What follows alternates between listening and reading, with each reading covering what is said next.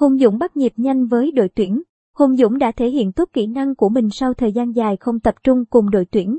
Sau khi dành trọn một ngày để nghỉ hồi phục, đội tuyển Việt Nam đã trở lại sân tập để tiếp tục hoàn thiện khâu chuẩn bị cuối cùng trước khi lên đường sang Singapore dự AFF Cup 2020. Ở buổi chiều ngày 28 tháng 11, đội tuyển Việt Nam đón chào sự trở lại của Đỗ Hùng Dũng. Tiền vệ của câu lạc bộ Hà Nội đã hòa nhập rất nhanh với các bài tập cũng như không khí chung của đội tuyển. Đỗ Hùng Dũng chính là cầu thủ nhận được nhiều sự quan tâm nhất của mọi người. Mặc dù mới trở lại sân cỏ sau 8 tháng dưỡng thương, nhưng tiền vệ sinh năm 1993 vẫn cho thấy được tố chất kỹ thuật của mình với những tình huống chuyền bóng, thực hiện động tác khống chế chuẩn mực. Nhìn chung, Hùng Dũng đã hòa nhập rất tốt với toàn đội.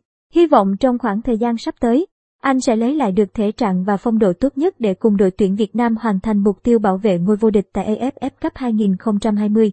Tại giải đấu này, đội tuyển Việt Nam nằm ở bảng B cùng với các đối thủ Malaysia, Indonesia, Campuchia và Lào.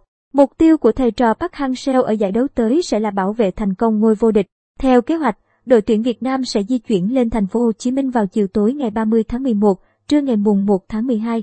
Thành viên đội tuyển sẽ di chuyển sang Singapore chuẩn bị cho trận đấu đầu tiên gặp đội tuyển Lào vào ngày mùng 6 tháng 12. Đỗ Hùng Dũng được đánh giá là nhân tố chủ chốt của đội tuyển Việt Nam vô địch AFF Cup 2018 là mảnh ghép quan trọng giúp Việt Nam vào tứ kết A. ASEAN Cup 2019 là một trong hai cầu thủ trên 22 tuổi đóng góp vào tấm huy chương vàng lịch sử ở SEA Games 2019 và cũng là một trong hai tiền vệ trung tâm cứng cựa của đội tuyển Việt Nam ở năm trận đầu tiên của vòng loại thứ ba World Cup 2022. Trước đó, cách đây gần một tháng, Liên đoàn bóng đá Việt Nam VFF đã có văn bản triệu tập Đỗ Hùng Dũng lên đội tuyển. Tuy nhiên, ở thời điểm đó, các chuyên gia điều trị cho Hùng Dũng khuyến nghị cầu thủ này nên tiếp tục ở lại câu lạc bộ. Hoàn thành giáo án đã được lên bởi trung tâm PVF và chuyên gia Kim Quang Gia.